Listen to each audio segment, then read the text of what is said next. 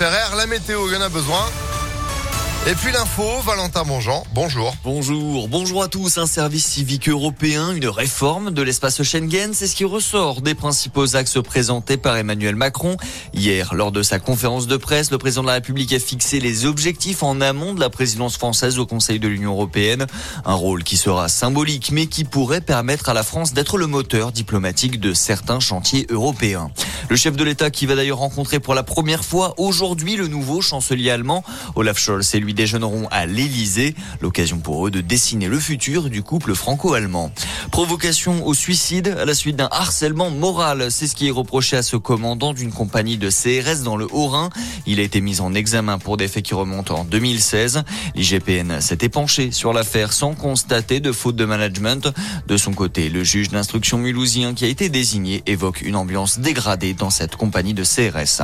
Yannick Agnel accusé de viol sur mineur. L'ancien nageur et olympique a été interpellé hier matin à Paris. Les faits remontent à 2016. La victime présumée, 15 ans à l'époque, est la fille de l'entraîneur du Mulhouse Olympique Natation. C'est dans ce club que s'entraînait l'athlète.